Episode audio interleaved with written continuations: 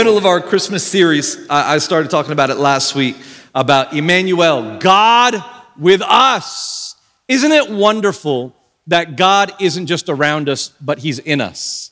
That each one of us have Emmanuel, God inside of us. If we love Jesus, if we claim to follow Him, uh, then we have Emmanuel inside of us. Uh, today, I want to continue on and I want to talk from uh, a wonderful prophecy in the same vein that Isaiah did 700 years before Jesus was born, talking about the names that Jesus would be called. And it's, it's really interesting, this whole idea of names. Names are really interesting, right?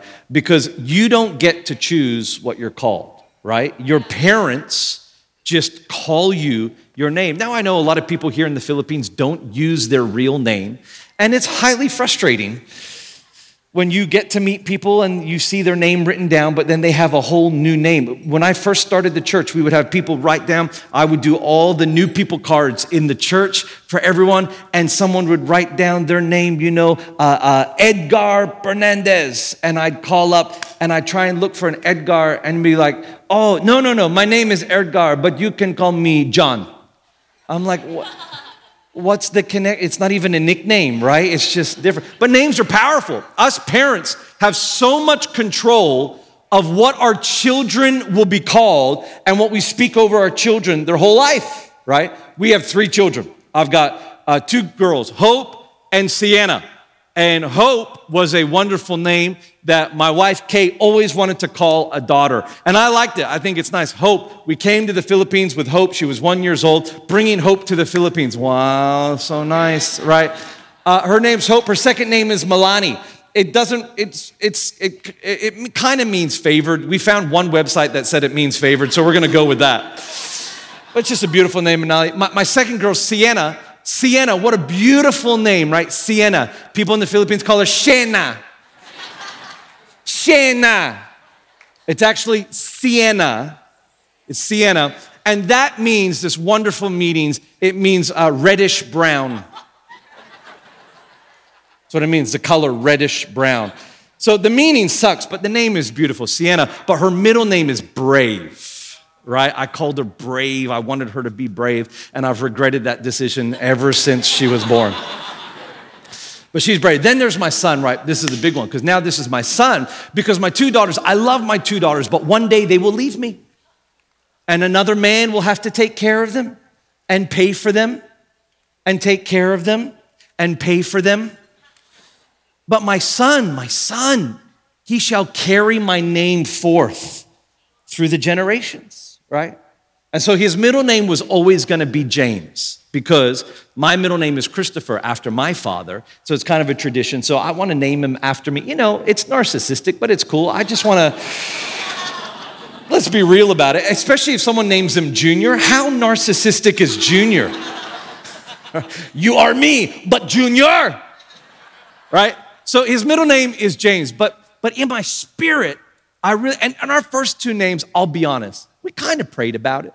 You know, some people are like, I prayed and God gave me the name of our child, right? And it's like, wow, that didn't really happen. There wasn't this God moment, but I really prayed for my son. And I, I couldn't escape this idea that I wanted to call him lion, like the animal, the, the king of the jungle, the, the leader, lion.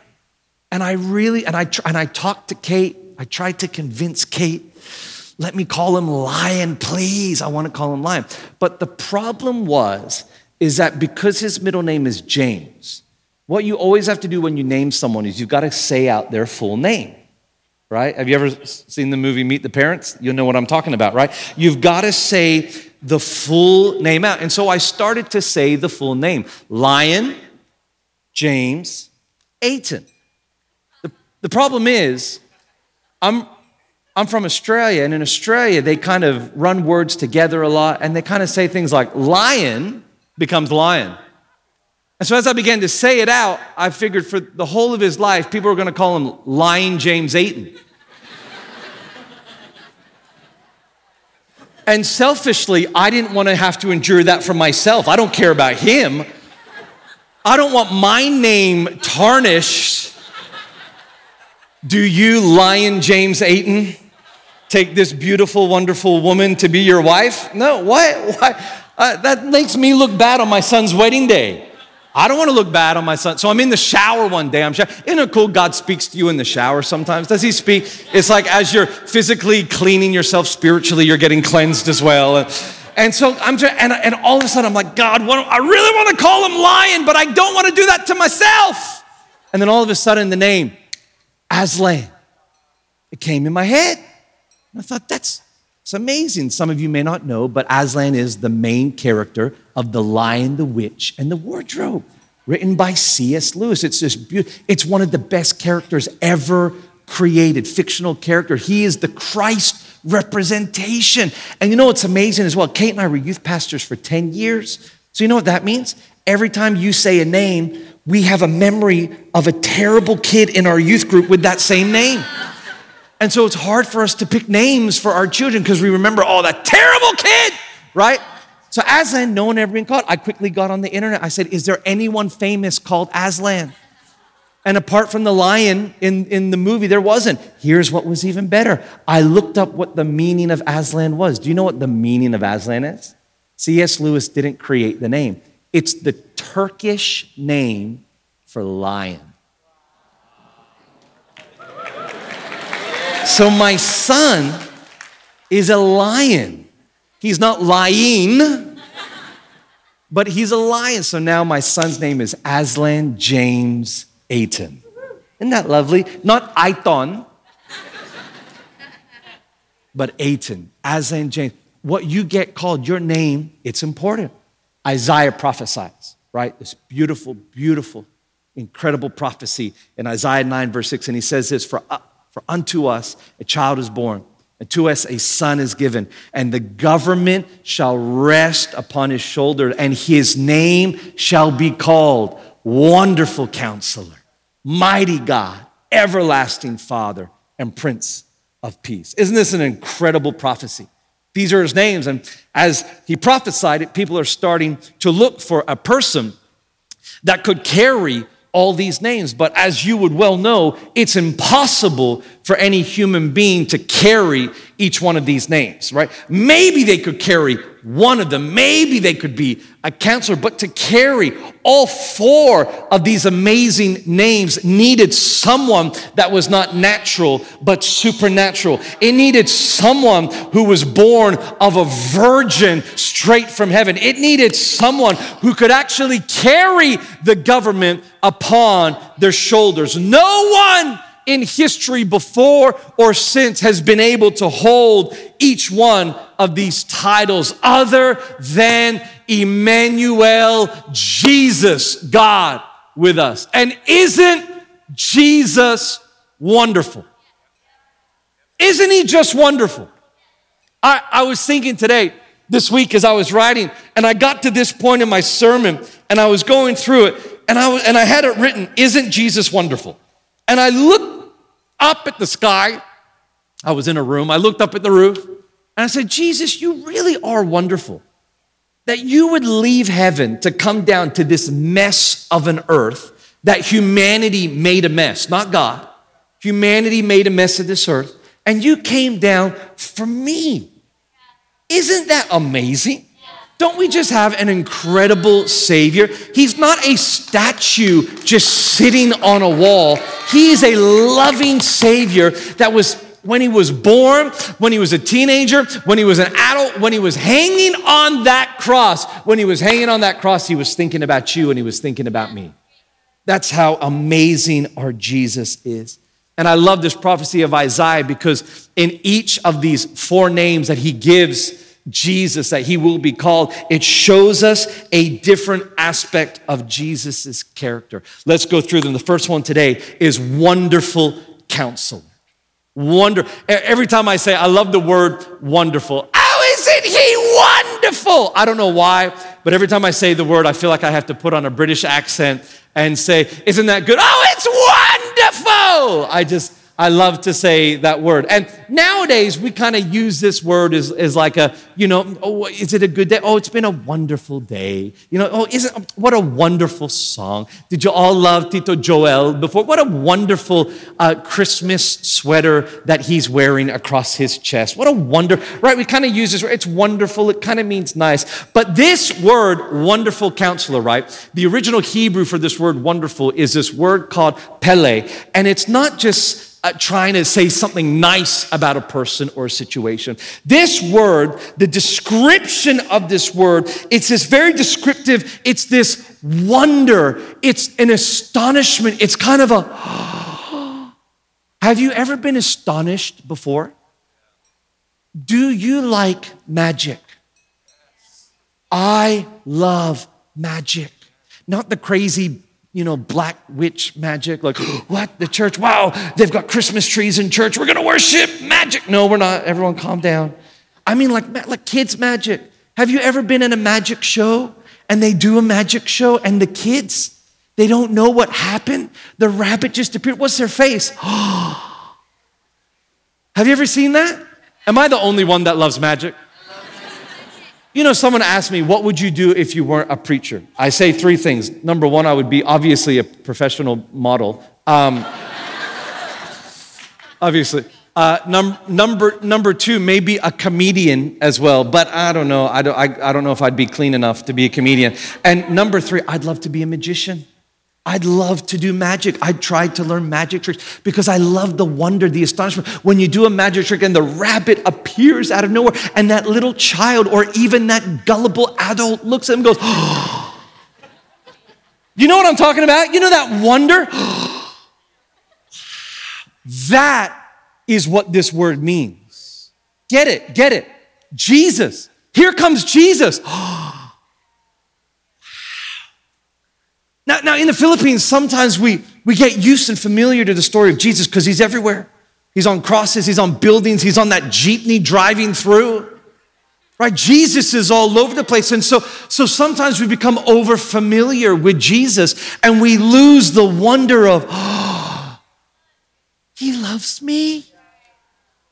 He chose me. This is Jesus. He's wonderful. And Jesus lived many. Oh, moments in his life, born a virgin. Wow! Astonishment! Right? His first miracle, he turned water into wine. wow! Astonishment! He had the power to heal sicknesses and disease, blind eyes open. wow! He had the power to cast out demons. Mark chapter 1, 25 says this, but Jesus reprimanded him, Be quiet Come out of the man, he ordered. And at that, the evil spirit screamed and threw the man into a convulsion and then came out. Listen, here we go, verse 27. Amazement gripped the audience and they began to discuss what had happened. What sort of new teaching is this? They asked excitedly. It has such authority. Even evil spirits obey his orders. The news about Jesus spread quickly throughout the entire region of Galilee. Jesus was the original viral trend. He was viral before TikTok. He was viral. He created him. Could you imagine the people when he cast out demons? They wouldn't have just been like, oh, yeah, oh, another one. They would be like, wow.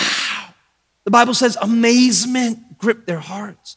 Amazement. This is how wonderful Jesus is. And then counselor, oh, what an amazing two titles to put together. He's not just wonderful, he's not just a counselor, he's a wonderful counselor. In the Old Testament, in ancient Israel, counselor was portrayed as, as a wise king, someone like Solomon, full of wisdom, full of love, guiding his people. And Jesus is able to guide his people because he's qualified like no human counselor is. Colossians chapter 2 and verse 2, it says this I want them to have complete confidence that they understand God's mysterious plan, which is Christ Himself. In Him lie hidden all the treasures of wisdom and knowledge.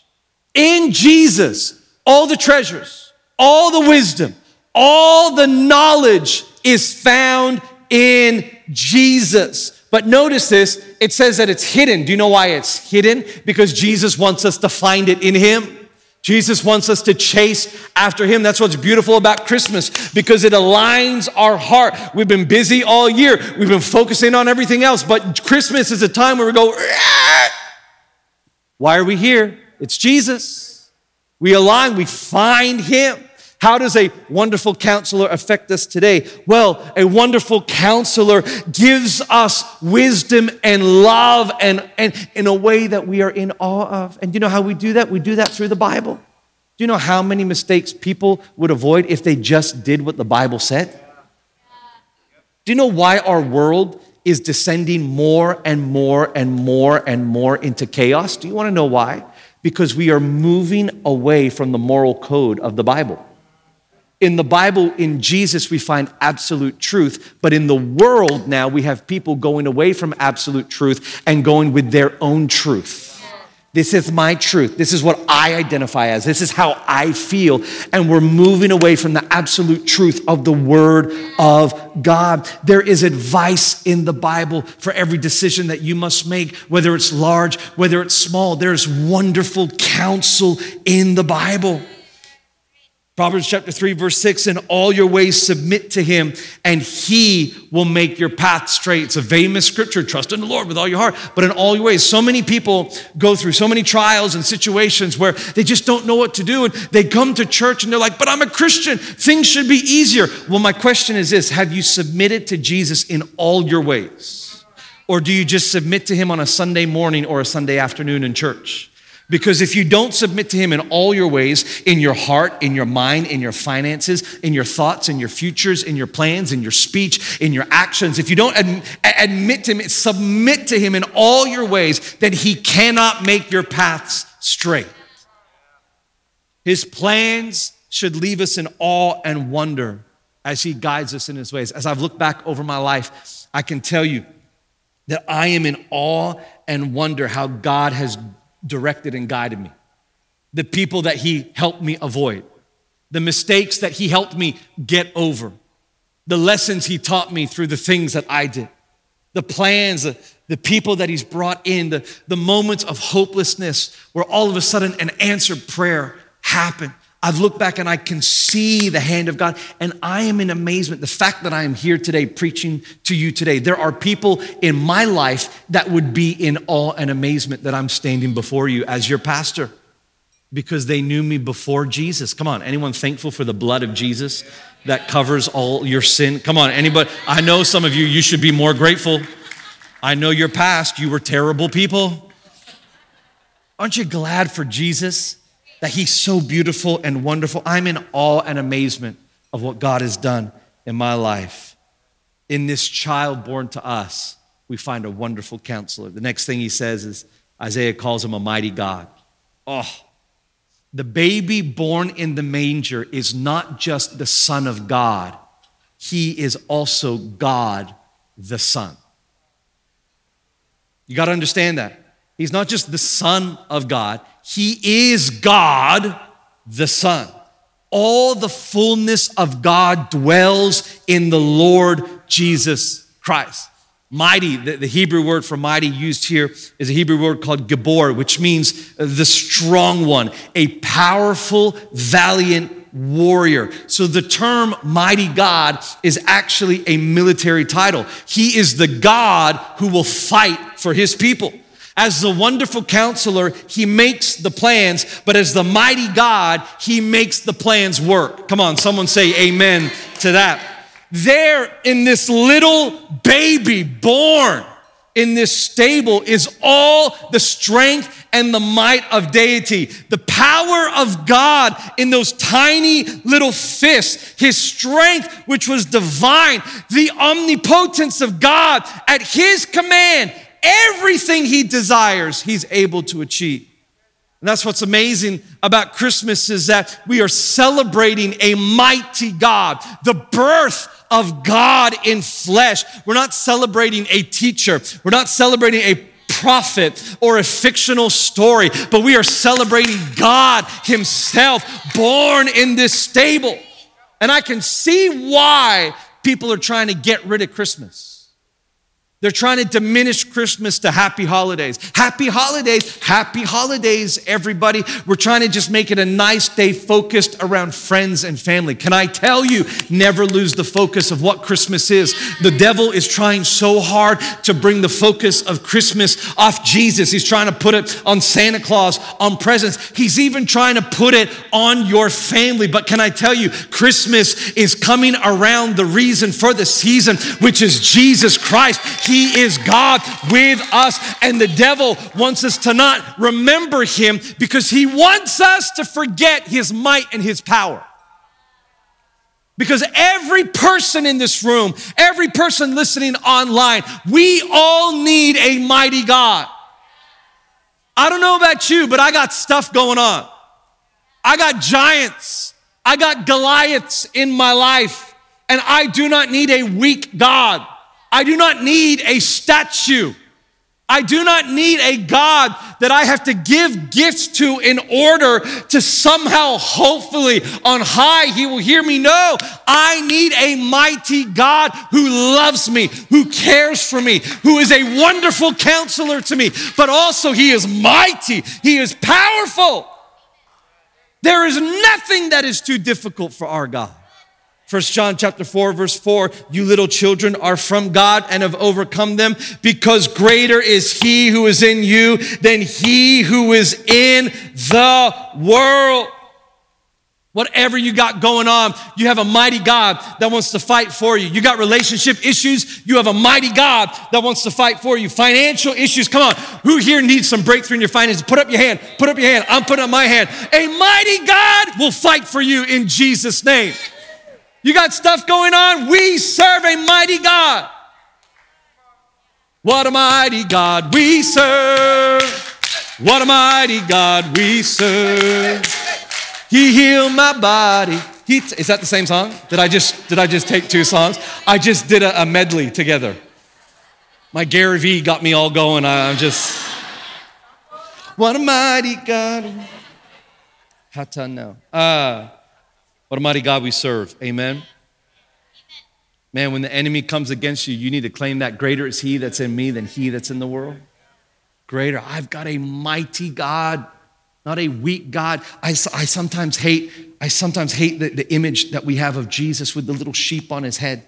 You know, the little sheep around his shoulders? Because it just makes Jesus look just like, hi. Like, this is, you know, I'm the great shepherd. I kind of, I'm like, I, Mighty God, I like Jesus turning over the tables in the temple. How dare you desecrate my father's house? Whoosh, going Indiana Jones, whipping everybody, right? Yo, you don't serve a weak Jesus. Can I just tell you that? You do not serve a weak Jesus. He is, he is not weak. Yeah, but he was crucified. He allowed himself to be crucified. At any moment, he could have called down 10,000 angels to come, but he didn't. That shows the true strength of a man that he withheld the power that was available to him. That is a mighty God. Whatever you're going through today, we have a mighty God that we serve. You know what else Isaiah said? He called him an everlasting father. You know, the original Hebrew in this, it can be translated simply as this the father of eternity. This is beautiful. God is not in time, he's out of time. He's in, out, around. He created time.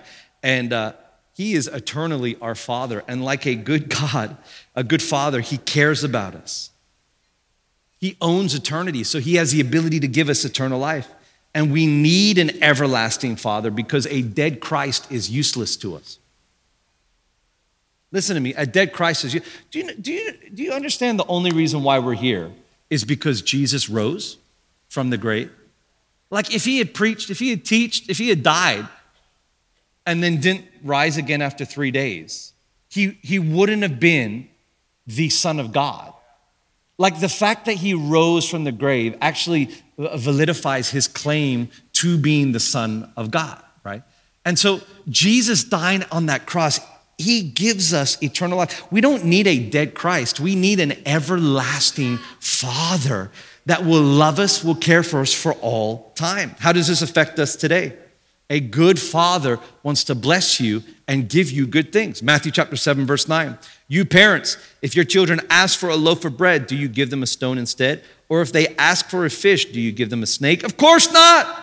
So if you sinful people know how to give good gifts to your children, how much more will your heavenly Father give gifts to those who ask of him. We have a good father in heaven that wants to give. If simple people can give, give good gifts, how much more can our heavenly father who loves you, who cares for you, wants to give you good gifts? The issue is not his gift giving, the issue is our receiving. Like I said, I've got three kids. I am a highly affectionate father, right?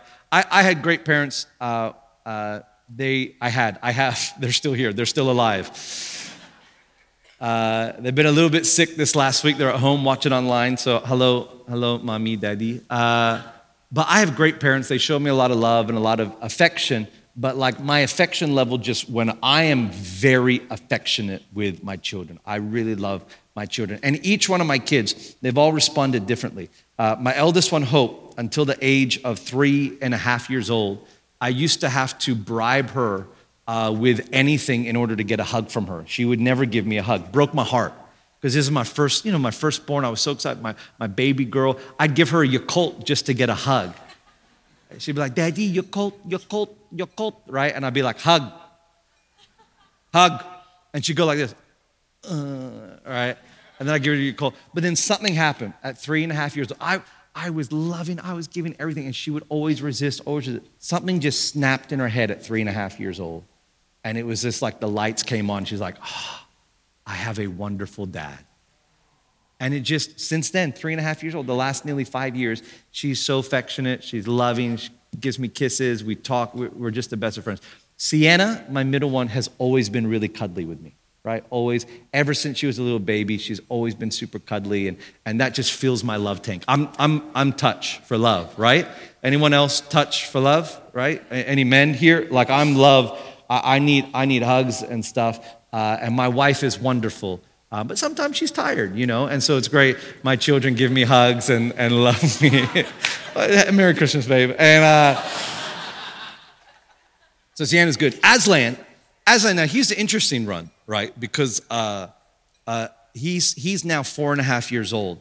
And up until about three weeks ago, he didn't care that I was his dad. Uh, at all. In fact, some of you morning people uh, wouldn't know this, but in the afternoon, we, we had our service in the afternoon during Legacy a few weeks ago, and Aslan decided uh, that in the middle of me emceeing on the stage explaining Legacy, he was going to stand up and start running around the church, right?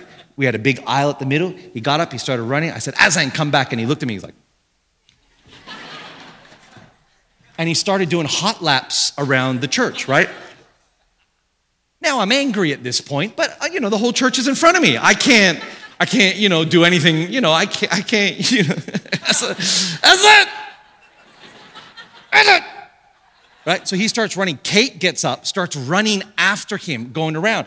Everyone thinks it's funny. Oh, go Pastor Kate! Go Pastor Kate! She's like running. She, she's trying to do the run, but without like, right? She's trying to run, and he's he's doing hot laps, right? He ends up running back down the middle of the aisle. I come out here with the microphone, and he retry, he sees me, and he tries to run and avoid me. So he tries to cut the corner. I reach down, grab him. I coat hanger him around his neck and his shoulder. Right? His legs fly up. He starts crying. Ah! Right? In my head, all I wanted to do was preach on contraception at that moment. Look at this, teenagers! Look! Right, but I didn't. I withheld. I withheld, right? He starts screaming. Kate, run, Kate grabs and starts walking. He's screaming. Everyone's laughing. Oh, dude, dude, lion. Huh? He starts yelling, It's not funny! he's yelling at people as he's walking and He's like, Mom, stop them laughing at me, right? Like, but what's crazy is literally the next day, I'm not lying. This is like three weeks ago. Something clicked in my son after I publicly humiliated him.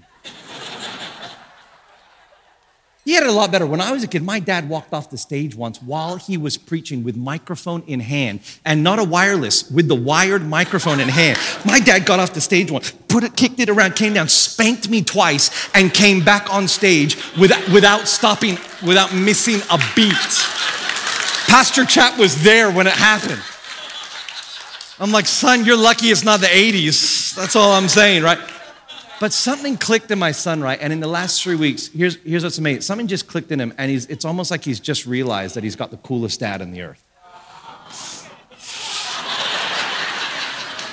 And, and I, I, um, I, like I'm not exaggerating this. In the last three weeks, something has clicked, and my relationship with my son has just, it took him a little bit longer than the girls, but it's just like me and him are now we're now best friends, right? He loves flags and countries. We're learning about all the flags of the world and we do this stuff. Here, here's the point I'm trying to make my love for my son was always there, he just didn't choose to accept it.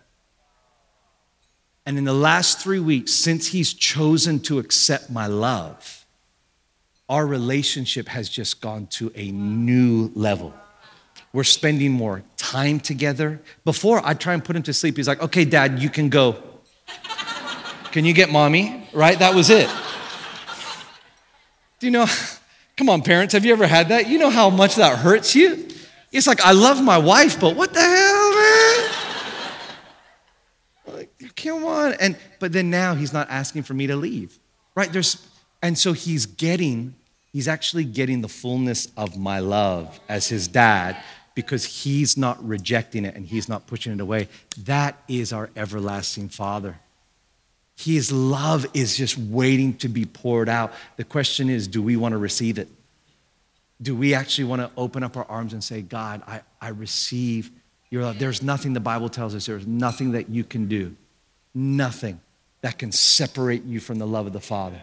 Paul writes it in the book of Romans there's nothing height, depth, angels, demons no matter how terrible of a person you think you are or what you've done is so bad, there is nothing that can separate you from His love. It's just like there's a bucket waiting to be poured out, but you've got to receive it. He is our everlasting Father. Accept the gift of His love and the gift of His eternity. Last thing that, that Isaiah prophesies is He calls Jesus the Prince of Peace. Oh, I love this. The Prince of Peace. You know, because he's the prince, it means that he's the ruler of peace. And there is nothing in this world that compares to the peace of Jesus. The, the world is in turmoil. Everywhere I look, and I'm, I'm not trying to be the speaker of doom, but the world is just pretty crazy at the moment. And let's face it, it's been crazy for a long time. It's always been crazy, but it just seems to be amplified more because of social media. We can now see everybody's craziness, and it's plastered all over the world. Things are happening every day in our city, our nation, all around us. You know, last week we discovered that the Holy Spirit that we have living inside of us is actually the Spirit of Jesus. So, with that in mind, Galatians chapter 5, 22, the fruit of the Spirit, the Holy Spirit produces this kind of fruit in our lives love, joy, peace, patience, kindness, goodness, faithfulness, right? What's in there? Peace. So the Holy Spirit produces peace in our life. If Christ is in you, he can produce peace. Let's look at how Jesus lived. In the middle of storms, when everybody else is freaking out, what's Jesus doing? Mark chapter 4, he's sleeping in the stern of the boat, and the Bible even goes as far as to say he's sleeping on a cushion. That's how chilled Jesus is. In the middle of a storm, he's sleeping on a boat in the middle of being accused. If you read the story of Peter denying that he knows Christ, Christ is standing there. They're hurling insults at him, they're hurling abuse at him. And the Bible is very clear that Jesus doesn't say anything. In the middle of being arrested and taken and beaten, he doesn't fight back. He has the power to call down angels. He doesn't do anything but just stands there, utter peace. Never ever fought back. Peace of Christ doesn't mean that everything is going well in your life. It's one of the worst lies that's been sold through televangelists from around the world is that somehow they promise you that with Jesus, everything's gonna be okay. No, no, no. With Jesus, everything is not gonna be okay. What Jesus does is he makes you okay everything's not going to be great with Jesus in your life, but here's the thing He's going to make you great in the midst of everything else going around. Things aren't going to be perfect. I'm telling you, they're not going to be perfect at all. But Jesus comes and through our imperfection, He actually makes us perfect in His eyes. Peace of God may not change your situation, but it will every single time change you. When you introduce Jesus into a situation, things changes. When Jesus was introduced into the storm, what happened? The storm calmed down. When Jesus was introduced to people who were sick, what happened? People got healed. When Jesus was introduced to demons, demons representing the, the height of turmoil and confusion, they were cast out. They would screech and yell because they knew the power of Jesus. What, what does this mean for us today? Today it means that we can live with the power of the Prince of Peace. One of my favorite verses in the Bible, Philippians chapter 4, verse 6. I, I overuse this, especially when I pray for people. Don't worry about anything, it says. Instead, pray about everything. Tell God what you need and thank Him for all He has done. So, is there anyone here that has, be honest with me, you've got a little bit of worry or anxiety about just anything in life right now, stick up your hand. Uh, I'm going to stick up my hand because I got a little bit of anxiety about a couple of things in my life, right? Good. I'm glad I'm talking to the majority. So, this is what Paul instructs us to do. He says, Hey, in, instead of freaking out, worrying, thinking about all that kind of stuff, this is what I want you to do.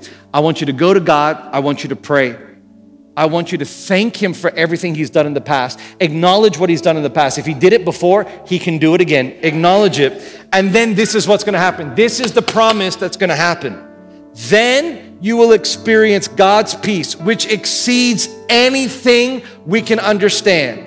And his peace will guard your hearts and your minds as you live in Christ Jesus. This is one of my, my favorite verses to actually pray over people. I stopped praying that the peace of God would be with people. I stopped praying this years ago and I started praying this verse. I don't just want the peace of God to come on me, I want the peace of God to begin to protect my heart and protect my mind. I don't want it just on me, I want it as protection. I want the peace of God. If you've ever had me pray over you, a lot of times I will just pray the same prayer over people God, let the peace of God come and let it guard the heart and let it guard the mind. Why? Because that's where the enemy attacks. He attacks in your minds and in your thoughts, and he attacks in your hearts and in your emotions. And so the peace of God comes. And this is what's beautiful you don't even understand it, you can't fully comprehend it. I've been in moments where I've experienced the greatest pain that you can experience as a human being in your life, and yet still in that moment, I had peace.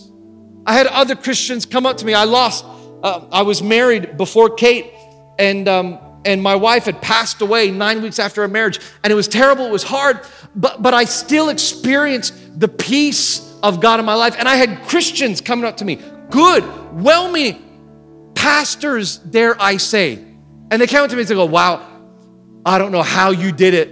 If that had happened to me, I don't think I would, I don't think I'd be happy with God. I don't think I could keep following God if that had happened to me. And firstly, I'd look at them and go, why are you even following God then if you're putting, you know, those things on God? Like you love God because he's God, not because of what he does for you. Right? So firstly, you love God because he's God, not because of the give back that he gives. But secondly, I was sitting there and I'm like, yeah, but isn't this the whole point of that verse? That everybody else looks around at you and goes, you shouldn't be responding that well. You shouldn't be doing that well. You, sh- you shouldn't be having a smile on your face. And you sit there like, how is it? And you just go, I just had to get used to saying this. It's just, it's the grace of God. People don't like that. They don't like that answer. No, I want this, the seven steps that you went through. But yeah, I went through seven steps of grief. Don't get me wrong, I went through grief. But it's just the grace of God, it's His peace. I can't fully explain it to you, but in the midst of sadness, I still feel peace. In the midst of a terrible time, I still know that God is with me and that God loves me. I still feel His peace. This is literally what Paul is saying. You're not going to be able to understand it, but as you live in Christ Jesus, not attend church once a week, but as you live in Christ Jesus. Some of y'all are experiencing turmoil and confusion and voices talking in your head, and you think that just coming to church every Sunday is enough. Can I tell you? You need Jesus every single day. You need to live in Christ Jesus. Paul doesn't say peace will guard your heart and mind as you attend church, he says, as you live in Christ Jesus, Every day with Him being your wonderful counselor. Every day acknowledging His might and His power as your God. Every day knowing that He's your everlasting Father. Then you will encounter the Prince of Peace. You won't be able to fully understand it, but it will guard your heart and it will guard your That's who Isaiah prophesied that the government would rest on his shoulders. His name will be Wonderful Mighty God, Everlasting Father, and Prince of Peace. You know, I love what Isaiah said in verse 6, right at the beginning. He said this For a child is born to us, a son is given to us, right? Given to us. My last point for today then we're going to pray is simply this Jesus was given to us. That's why gifts are pretty special at Christmas, I must admit. Even though we've tried to commercialize them, even though Coca Cola did a wonderful job of commercializing Santa Claus. You know why I do love the idea of gift giving? Because if you, if you realize the true power of gift giving, one, it's a generosity from us, I'm gonna give. But then, two, it's a reminder of what was given to us, which is Jesus. Beautiful, wonderful Jesus was given to us, born of a virgin, no room in the inn. I saw my children this week do their Christmas presentation. It was wonderful and terrible all at the same time. It was amazing. But I just saw these kids singing about the story of Jesus. This little kid had this big costume on, he was a star. He had this huge star on, and he just stood there the entire show. He just stood there. He did nothing. He just stood there. I saw a side view of him. He had his arms crossed under the star, just like that. This beautiful story of Jesus. It, Jesus is this gift given to us. That's the beauty of Christmas. Maybe you're here today and you don't know Jesus Christ as your Lord and Savior. See, every time we talk about Christmas, it's, it, it, it's so hard for me just to focus on Christmas because Christmas and Easter are so attached. The birth of Jesus always had a purpose, and that purpose was Easter. That was always the purpose. Christmas is a bit nicer because we don't have to deal with the gory death on the cross. But even as we celebrate Christmas, we can never separate the purpose of why he was born. And it was so that one day he could go to the cross with peace. And he would be nailed to that cross, abused, punched, hit, beaten, so that every sin that you and I had ever done before, that he could take it upon himself and he could defeat the power of the devil die, and three days later rise miraculously as Jesus our Savior. Maybe you're here today, you've never ever received that gift. That gift, God wants to give it. It's just the question is, are you going to receive it? You might be watching online and you've never ever made this decision. In a moment, we're gonna pray, we're gonna worship, and, and I'm gonna pray for everyone because I know that each one of us, one of those names of God, you really need right now, right? Some, each one of those names, some of y'all need all four of those names of God right now. But each one, so we're going to pray for that. But before we do that, I have to, I have to give you an opportunity to receive the gift of eternal life from our eternal Father, Jesus. So if you're in this room, could you bow your heads, close your eyes? Maybe you're online, you're listening or watching on replay. You can do this too, wherever you are. You're saying, James, you know, that's me. I've never ever made this decision before. I've never come to know Jesus before I ask Him to forgive me of my sin. Or maybe you're here or you're watching, you've never, you, you, you made this decision a long time ago, but you walked away from God and you don't have a relationship with Him anymore. I want to give you a chance to respond. I'm going to count to three. And when I do that, I'd love you to lift your hands nice and high because I want to pray for you right where you sit. So if that's you on the count of you saying, James, that's me. I want to give my heart to Jesus, asking to forgive me my sin. If that's you on the count of three, you lift your hands. One, two, three, right now, all over this place. Awesome. Hands here. Thank you, Jesus. Hands over here as well. Hands up in the back. Thank you, Lord. If you're watching online, you can just go on and stick your hand up wherever you are. Jesus can see it, He's with you. Thank you, Lord. Hey, if you lifted your hands, this is what I want you to do. I want you to put your hand on your heart right now if you lifted your hand. If you're online, you can do the same thing wherever you're watching from. We're going to pray a prayer. And I, I want us all to say this prayer, repeat it after me uh, it's just a simple prayer reflecting what the Apostle Paul wrote in Romans chapter 10 in the Bible. He said that if you confess with your mouth and believe in your heart that Jesus is Lord, you will be saved. So come on, pray this prayer with me. Say, Dear Lord Jesus, come to you right now, and I ask you to forgive my sin. I believe that you died on the cross, but you defeated death and you rose victorious. So right now I ask Please come into my life.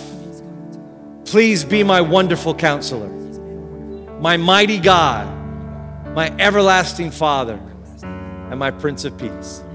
In Jesus' name I pray. Amen. Amen.